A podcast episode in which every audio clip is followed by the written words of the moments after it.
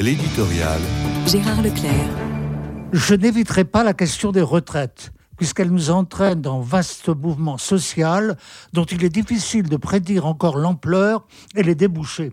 Le gouvernement d'Elisabeth Borne sera-t-il contraint de négocier son plan de réforme comme l'avait fait Alain Juppé, Premier ministre de Jacques Chirac, en 1995 ?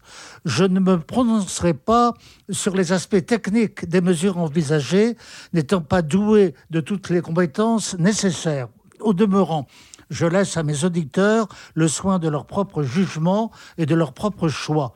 Ce qui me retient en revanche, c'est le phénomène social et politique, parce qu'il est caractéristique de notre histoire contemporaine. C'est Michel Rocard qui déclarait en 1991, à propos de cette question, « Il y a de quoi faire tomber 5 ou 6 gouvernements dans les prochaines années ». C'était dire le danger pour tout pouvoir de légiférer sur ce sujet, alors même qu'il n'était pas possible de se dérober sur l'enjeu pour les finances nationales. Mais l'opinion publique est particulièrement sensible à des mesures qui touchent à son mode de vie et plus encore peut-être aussi à l'idée des conditions dans lesquelles chacun pourra vivre ses années de grand âge. Pour revenir à Alain Juppé, en 1995, l'affrontement fut particulièrement sévère. Il est probablement la cause de la défaite électorale qui imposa la longue cohabitation avec le gouvernement socialiste de Lionel Jospin. Et pourtant, Juppé avait des alliés même dans les syndicats et certaines personnalités de gauche.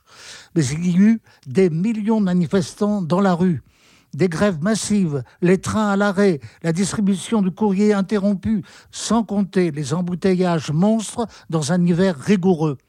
Nous n'en sommes pas encore là. On verra comment les choses se passent dès jeudi, mais ce qui est sûr, c'est que la France entre dans une zone de turbulence. Jacques Julliard nous avertit, ce n'est pas seulement une grande cause que celle-là, c'est une névrose nationale.